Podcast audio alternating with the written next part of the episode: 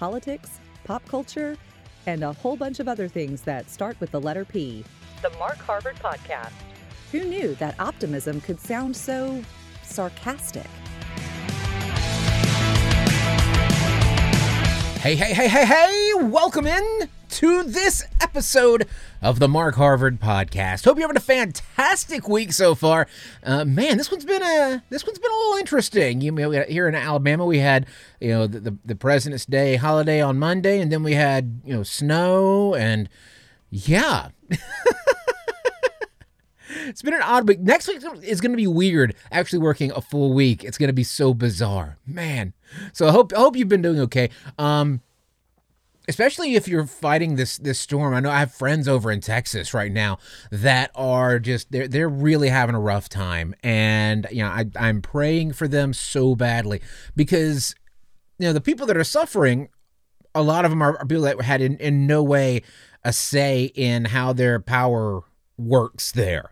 They're just there for work or they're there for you know for family whatever. And they you know they they they didn't choose this. It was not something that was brought onto them by uh, by a choice that they made. So i'm i'm really in prayer for those. I i do like looking when we have these things like this.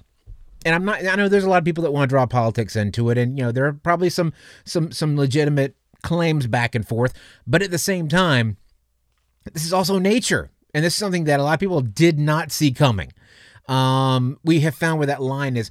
It it's almost like people. It, it's almost like if you were trying to find someone to blame for a house falling being knocked over during a hurricane.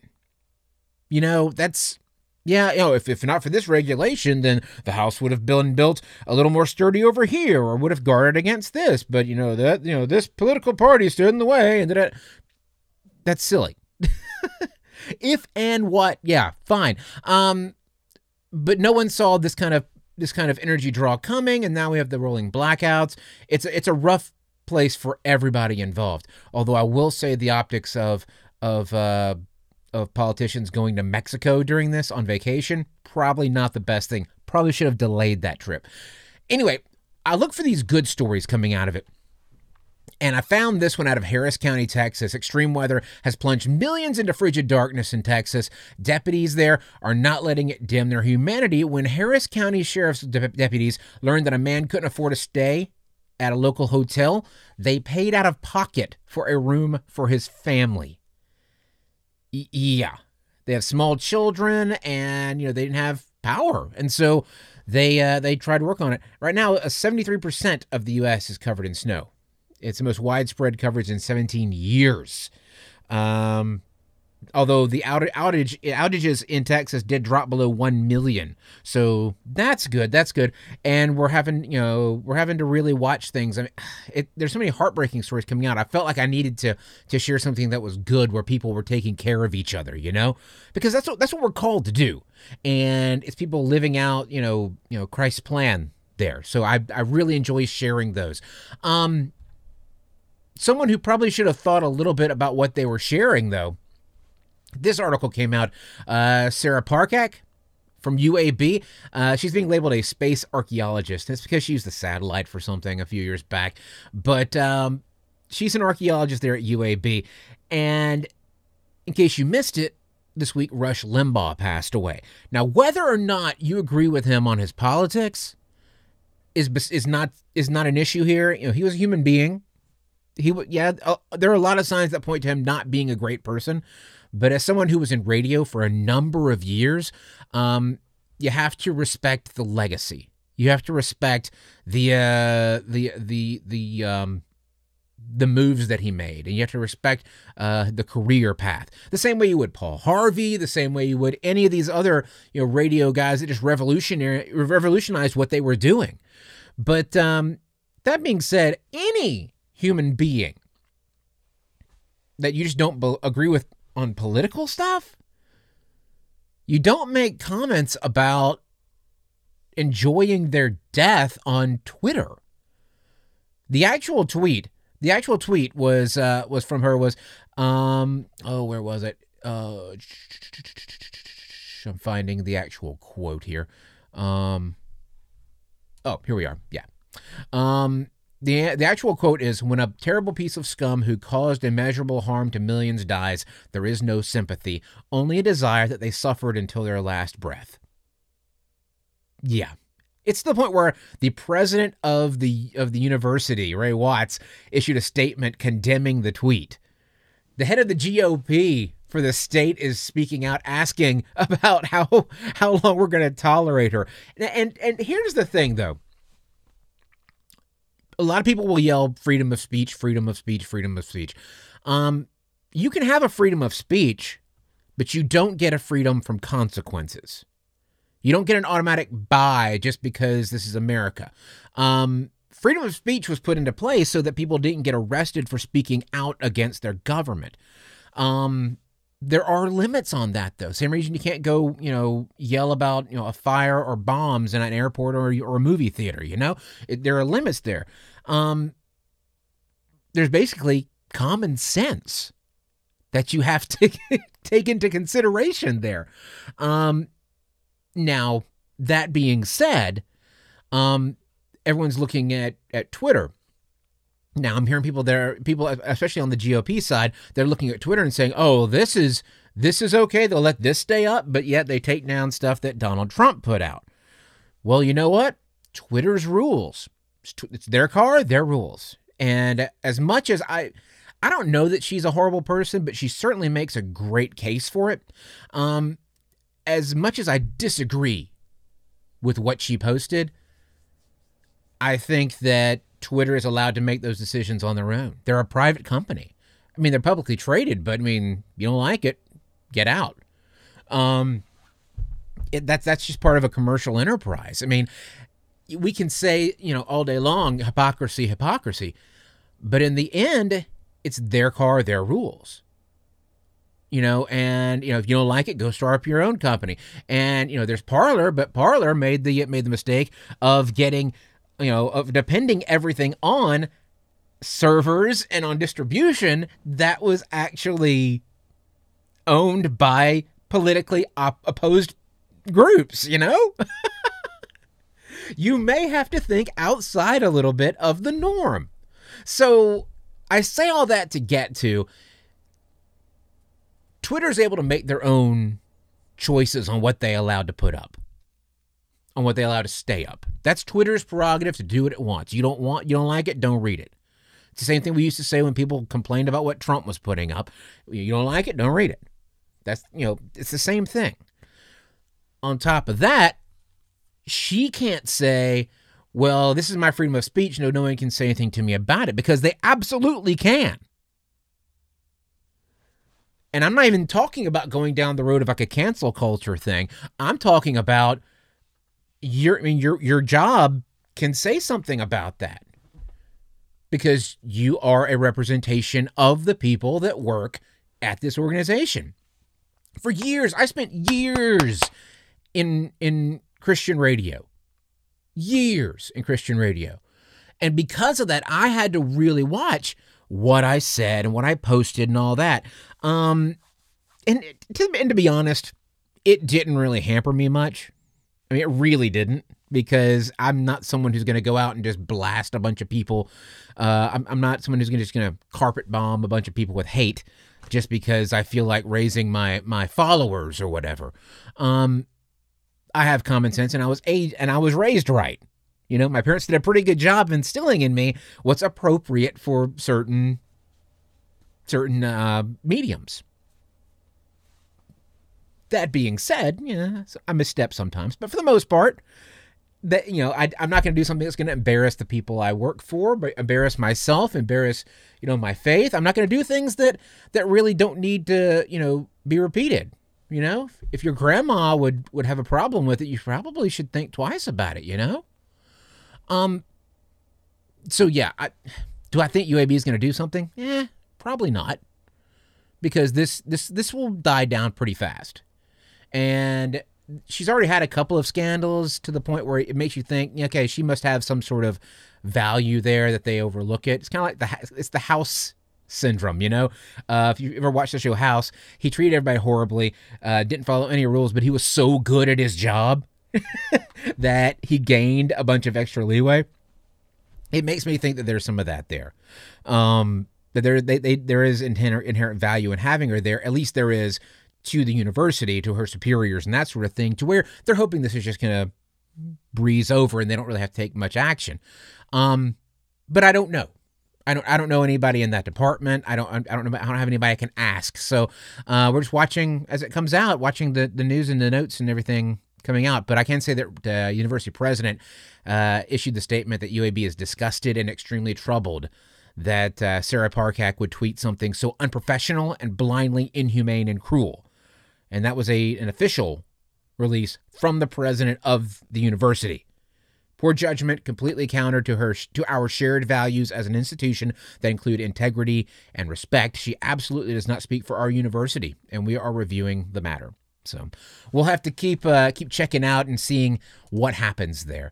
Um, this is pretty cool. I always like I love it when there's a new religious movie coming out, and I say that because um, even if it's a movie that's horrible, looking at you, Noah. Uh, even if it's a movie that's horrible, it opens a dialogue to talk to people that you wouldn't get to talk about or talk about Christianity to. You know, it brings it into the news cycle and people can actually listen to it uh, instead of being, you know, yeah, you know, you have those people that if they feel like they're being witnessed to, they put that wall up. So a new movie is coming out about C.S. Lewis's early life and religious conversion. I'm pretty excited about this. So it's called The Reluctant Convert and it's set in a period before the 1950 publication of The Lion, the Witch, and the Wardrobe. And it's being ex- adapted from the successful one man stage play starring Max McLean. Uh, Lewis will be portrayed in three stages of life, wandering through his own memories as an older man. So it's kind of a flashback thing. Also played in the film by McLean. So uh, Nicholas Ralph portrays Lewis in the 20s. Tom Glenister appears as his friend and intellectual sparring partner, J.R.R. Tolkien, you know, from The Hobbit and Lord of the Rings. Um, directed by Norman Stone. 35 uh, year old Stone won a uh, BAFTA award for directing Shadowlands. That's pretty cool. So this is this could be interesting. This could be interesting. Uh, C.S. Lewis is one of those figures that you know he's known for the the big commercial stuff, but he had some pretty interesting stuff outside of what is out there on the on the the the greatest hits you know, he had some good album album cuts, if you like. So uh, I'm I'm interested to see how this turns out. This is going to be kind of cool. Um, I did see that uh, every you know a lot of people are are doing the the COVID uh, shots thing. Um, I have friends that have been have, have gotten at least the first and even now the second vaccination. Uh, my parents have both gotten gotten their vaccinations. Um, my wife and I are on the list. Alabama has now, this was announced yesterday, uh, actually updated today from our friends over at al.com. Alabama saw a 31% jump in COVID vaccines last week, and now the only thing holding them back is the supply. They got to get more in. But, um, but yeah, so that that's where it's that's coming from, which is funny because now we're seeing reports that teachers are coming from Georgia to Alabama to try to get shots, which is hilarious because a couple of weeks ago, people were coming from Alabama to Mississippi to get shots. when it comes down to it, though, people are just gonna they're gonna try to get their shots regardless. Um, I think people are, are hungry for it. Um, we are seeing some stats of people that are that are turning it down. They're a little weary of it. Um, and I get that. That's your prerogative. I don't think this should be a mandated thing by any any stretch of the imagination. I don't think that the government needs to be, you know, mandating uh, stuff like this. But at the same time, I also think it's a smart move. So it's the safest thing that I think for my family. And so I think we're going to go ahead and do it. But yeah.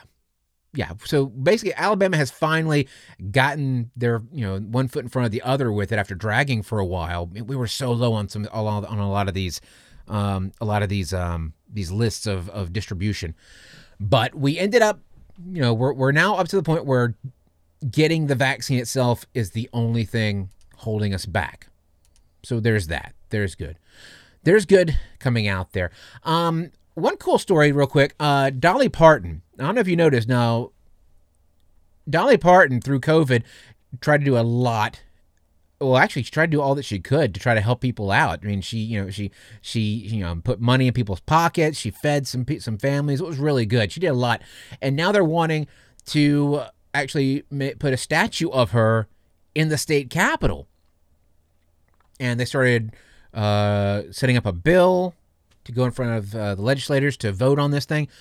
Dolly Parton sent out a tweet with a statement. She says, I want to thank the Tennessee legislature for their consideration of a bill to erect a statue of me on the Capitol grounds. She said, I am honored and humbled by their intention, but I have asked leaders of the state legislature to remove the bill from any and all consideration. Given all that's going on in this world, I don't think putting me on a pedestal is appropriate at this time. I hope, though, that somewhere down the road, several years from now, or perhaps when I'm gone, if you still feel like I deserve it, then I'm certain I will stand proud in your great state capital as a grateful Tennessean.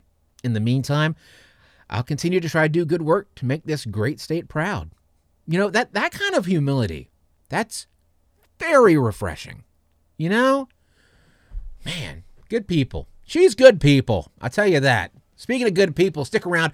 After the break, we've got Lauren Sisler coming up. Um, she's an ESPN sideline reporter. She has been has won so many awards, and she's actually got a new documentary out that talks about her early life and um, her upbringing that was kind of challenging at times. So that's coming up in just a few. Stick around for that. In the meantime, I want to thank uh, Old World Luminaire Candle Company for being a sponsor of the show. Also, don't forget, uh, go to thatcc.com for more information about how you can register for that church conference and uh, hear me speak as, as well as a bunch of other church uh, leaders. And uh, uh, we're talking about digital church and how and how online ministry works. So uh, go check that out, thatcc.com. Stick around. It's the Mark Harvard Podcast. The Mark Harvard Podcast. Like to welcome a brand new sponsor to the podcast. It's Old World Luminaire Candle Company.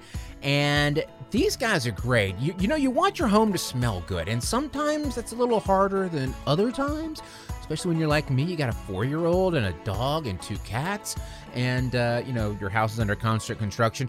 Um, but these things are fantastic. We've got them in our home, and you should have them in yours. There are all kinds of different scents. There's fruity, there's fresh and floral, there's herbal and earthy candles. There's food and drink ones. Let me just go down this food and drink, because guys, these aren't your normal you know, old lady candles you're to find somewhere. You can get a candle that smells like bacon uh, apple cider donut, banana nut bread. I've got some of the bourbon soaked raisin ones in my house, and they smell fantastic. It doesn't hurt that I love raisins, and I'm also pretty partial to bourbon. But still, amazing scents, and you're gonna find something that you that you like. I've got the link over on the Facebook page for Old World Lumiere Candle Company. Support them and let them know that you heard about them right here on the Mark Harvard Podcast. You can join me on May 4th and 5th for that church conference. The last year, if you're a church communicator, the last year has been trying to say the least. and that church conference can help out with all kinds of ideas, all different ways you can grow God's kingdom for your church and help reach those that need to be reached. It's a two day online event for pastors and church leaders, and it is absolutely free. So go to thatcc.com to reserve your free tickets. And here's the cool thing here's the, well, the extra cool thing is that I am back as a speaker for the second year in a row. I'm so excited to be back. I'm joining a, a an incredible lineup of speakers that are way smarter than I am. These are folks like Ben Stapley, uh, folks like Matt Brown, uh, Jessica Beeler, uh, Jenni Catron. These are um, the folks that are leading in church communications. They know how to help your church. So make sure to plan to be there May the 4th and 5th for this two day online event. It's that church conference. Get your free tickets. thatcc.com. Find us on Facebook, Instagram, MeWe, and online at markharvardcreative.com. The Mark Harvard Podcast. The Mark Harvard Podcast.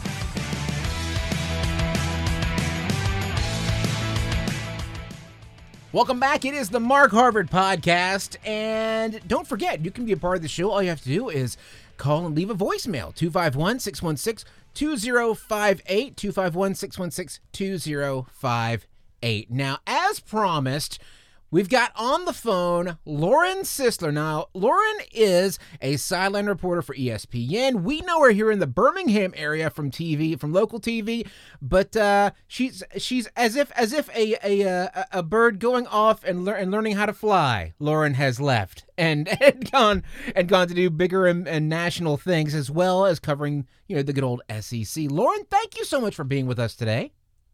Yeah, so grateful to be there. And hey, you know, I'm a Virginia gal from Roanoke, Virginia, but I feel now that I've been in the Alabama area since 2011, as you mentioned, I can claim rights to being, you know, a uh, hybrid, maybe um, a transplant into the Birmingham area. So I feel like I'm kind of an Alabamian nowadays. There you go. I think there's a, a certain term of limitations where you're you're, you're an outsider. Um, as long, yeah, especially with Virginia, as long as you're no, you're not from anywhere more north than Virginia, because then once, once you're a Yankee, you're always a Yankee. That's right, exactly. Thirty That's years right. you lived here. You're from oh, you're from Boston. Oh, you're a Yankee. Yeah, So- exactly right. Yep, I know how that goes. Absolutely. Now, if you follow Lauren on on social media, I gotta tell you, Lauren has got one of the most entertaining sports related Instagram accounts ever. Because just because uh, Lauren gets into the sideline music,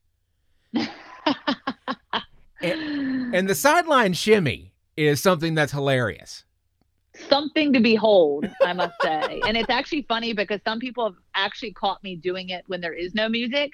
Because sometimes I'll actually just start beatboxing music in my head and just start dancing.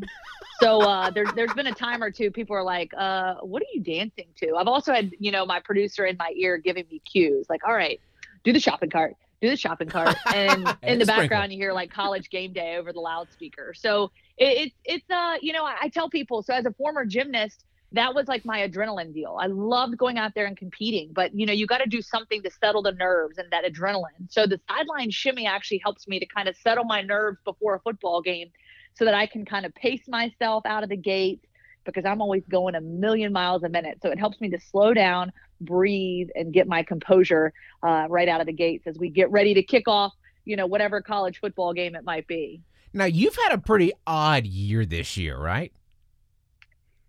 Odd you know yeah i'd say that's a that's a that's a a, a pretty uh good term for it um Yeah. very strange very different uh, i was actually honored with being selected to do the very first college football game of the 2020 pandemic season um, in which i covered the fcs kickoff in montgomery alabama at the Cramton Bowl Yeah. um, and, and you know, I got to tell you, I, I truly did not realize the magnitude of that game until I was done. I went and got in my car and I was like, wow, I just covered the first football game of the pandemic. And I just, you know, I just, uh, we, we weren't even certain football season was going to happen. And so Mhm. for it to happen and then to be out there for the kickoff of the season, to watch things unfold, it truly was, uh, you know, monumental. And, you know, so many people went into making it possible and just, you know, uh, it took a lot of optimism, a lot of strength and courage to move forward with it. But uh, thankfully, we got through it. And again, thankful for the opportunity.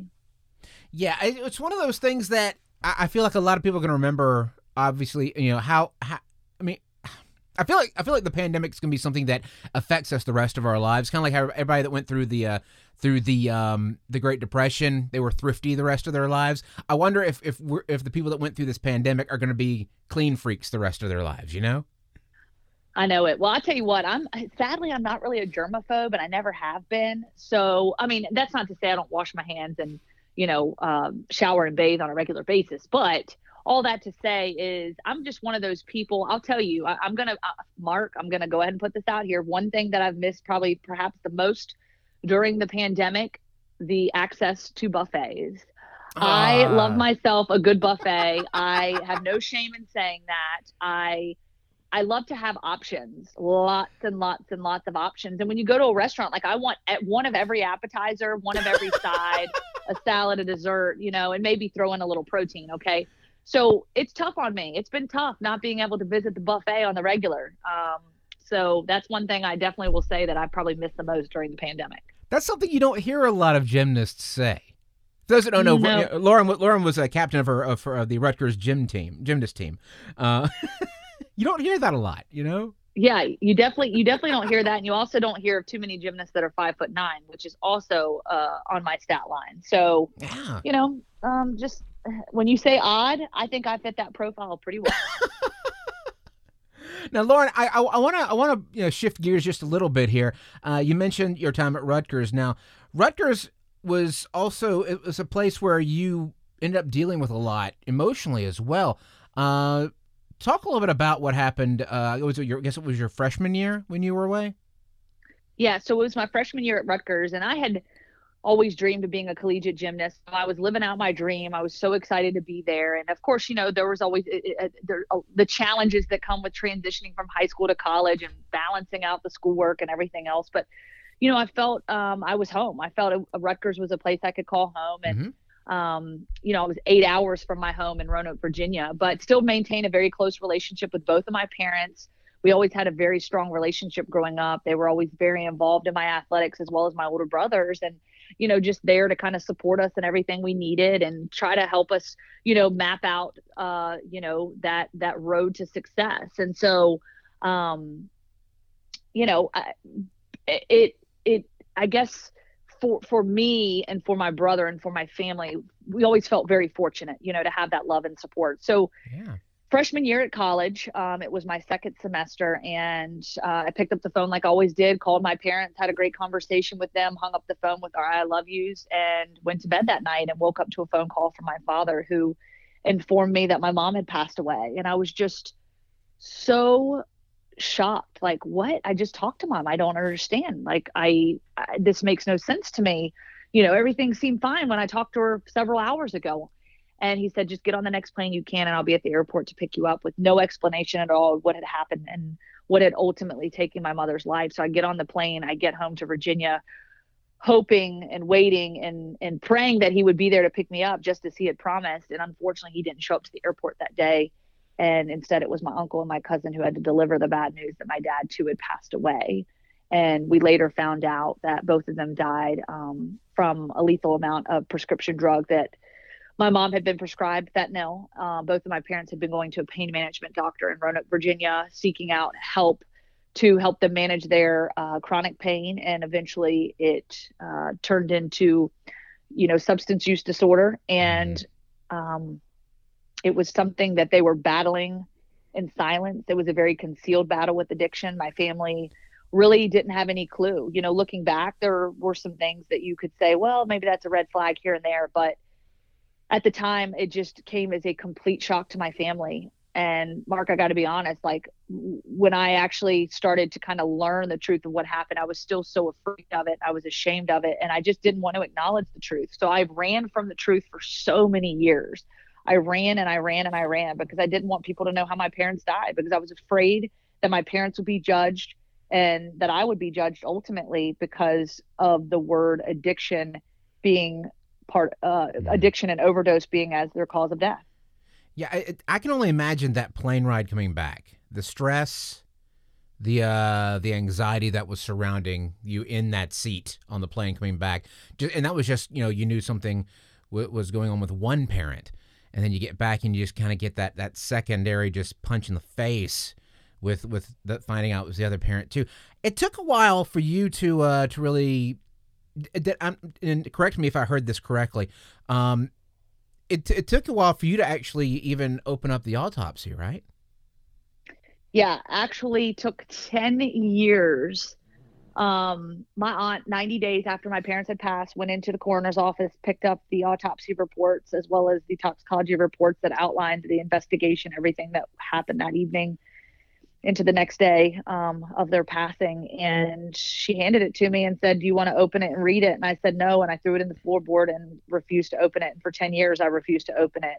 And I think the biggest reason for that was because I knew that if I opened up those reports, the truth would be right there in front of me on mm-hmm. paper. And the longer I could run away from that, the longer I could hide from it, the more I could create my own reality. And that's what I did. I created my own reality in my mind. And that's what I would share with people. Oh, my do- mom died of respiratory failure. Well, yes, she mm-hmm. died of respiratory failure, but that sounds a lot better than overdose, right? Yeah. Um, same, same with my father. Oh, he died of a heart attack.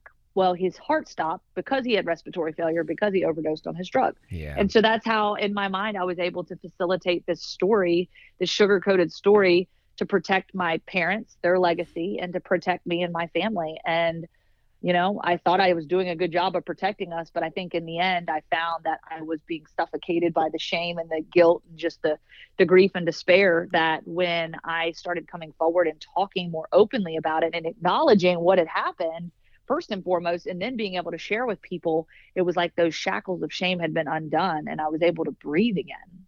Yeah, and you've actually taken this experience now and you've been able to help other people that have gone through similar uh, sort of experiences, right? Yeah, and that's uh that's kind of where I've arrived, you know, at this at this juncture, coming up on 18 years since my parents passed away and like I said it took about 10 years to get to a place where I was really facing it front, you know, full force and um, head on and then of course, you know, being able to share it with others and I've made it my mission and my goal to be a voice for people who feel silenced, feel silenced by the stigma and by the shame that they feel when they're dealing with challenges in life. And, you know, obviously substance use disorder, uh, addiction, that being at the primary uh, forefront, um, as well as mental health disorders. People are going through so many things, and society has, uh, you know, unfortunately stigmatized things over the years. And, um, you know, it is my goal to be a voice for those people and to say it's okay to not be okay. It's okay mm-hmm. to ask for help because we're all fighting something. We all have a story. And honestly, that really became more apparent to me through my sports career, which which is crazy how things kind of came full circle. You know, I get into sports reporting because like uh, cool, I get to like talk to coaches and athletes and cover national championships and you know be on the sidelines of games and like this is a cool job like i i am very fortunate and blessed for it but what i realize is it's more than a game it's the stories that i get to tell of these coaches and these athletes and these fans that i'm so passionate about. But oh by the way they're coming to me with their story and i'm sharing their story. I'm being a voice from them for them. But i've been silenced. My own voice has been silenced. And so really i finally gave myself permission to share my story and come out and, and, and use that to help other people. And I'm doing that with um, a variety of uh, events and, and volunteer work at the Addiction Prevention Coalition here in Birmingham. And um, I'm a board member there and then working on a, um, a, a virtual tour or virtual event series featuring uh, my 20 um, minute documentary that we uh, wrapped up filming and producing um, just over the last year. Yeah, it. I, I, I, I haven't gotten to see that yet. I'm ready to to watch it though. I just, I love how God's using you. You know, I mean, I'm I'm always one of those big folks that says that you know God you know doesn't cause these bad things to happen, but God can use anything. And I love how God is using your tragedy to uh to help others through their own tragedy. It's it's it's amazing to watch God at work. You know.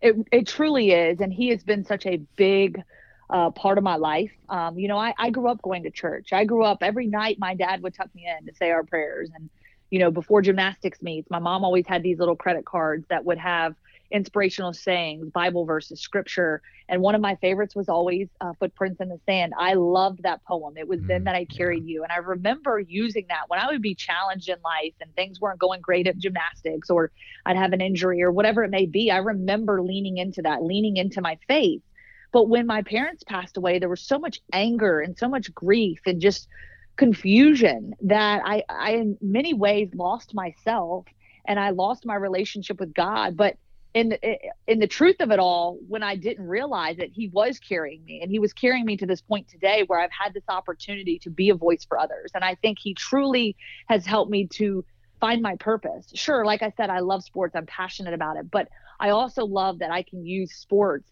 and what I've learned in my career as a vessel to use that to be a voice for other people, to find my purpose and to help other people through some of their most challenging times. And that has been my goal. And I'm just so fortunate that he has opened my eyes to that. And while there's times I look back and say, man, why did it take so long? I think it was all in God's timing. And I needed time to grow and mature. And I needed ultimately this time to heal so that I could heal and I could help others in that process. Lauren Sisler, thank you for joining us today. You are awesome. Thank you so much, Mark. I appreciate you. Best of luck on your your new endeavor, and um, I'm I'm just thankful to be a part of it. And uh, thank you to everyone out there listening. I hope you guys stay well and be blessed. All right, that does it. Thank you once again, Lauren Sisler, for joining us today. And don't forget to go check out all of her social media. I'll put uh, links in the show notes over on uh, Facebook and on on MeWe and on on uh, Instagram as well. Real quick before we leave, KFC is actually going to be 3D bioprinting meat using animal flesh cells for the meat of the future you know, in case you didn't have another reason not to go to KFC, because that's just freaky. I don't know about that. That's something that, uh, that's a sci fi thing going wrong, because I think eventually those things are going to develop sentient thought and take over the world. So, yeah. All right. Don't forget, you can find us all over the place and like the podcast. Leave us your your uh, your reviews and your stars and all that. We appreciate that. And go follow us on social media. Have a fantastic week. My name is Mark Harvard. It's the Mark Harvard Podcast, and I'm out. The Mark Harvard Podcast.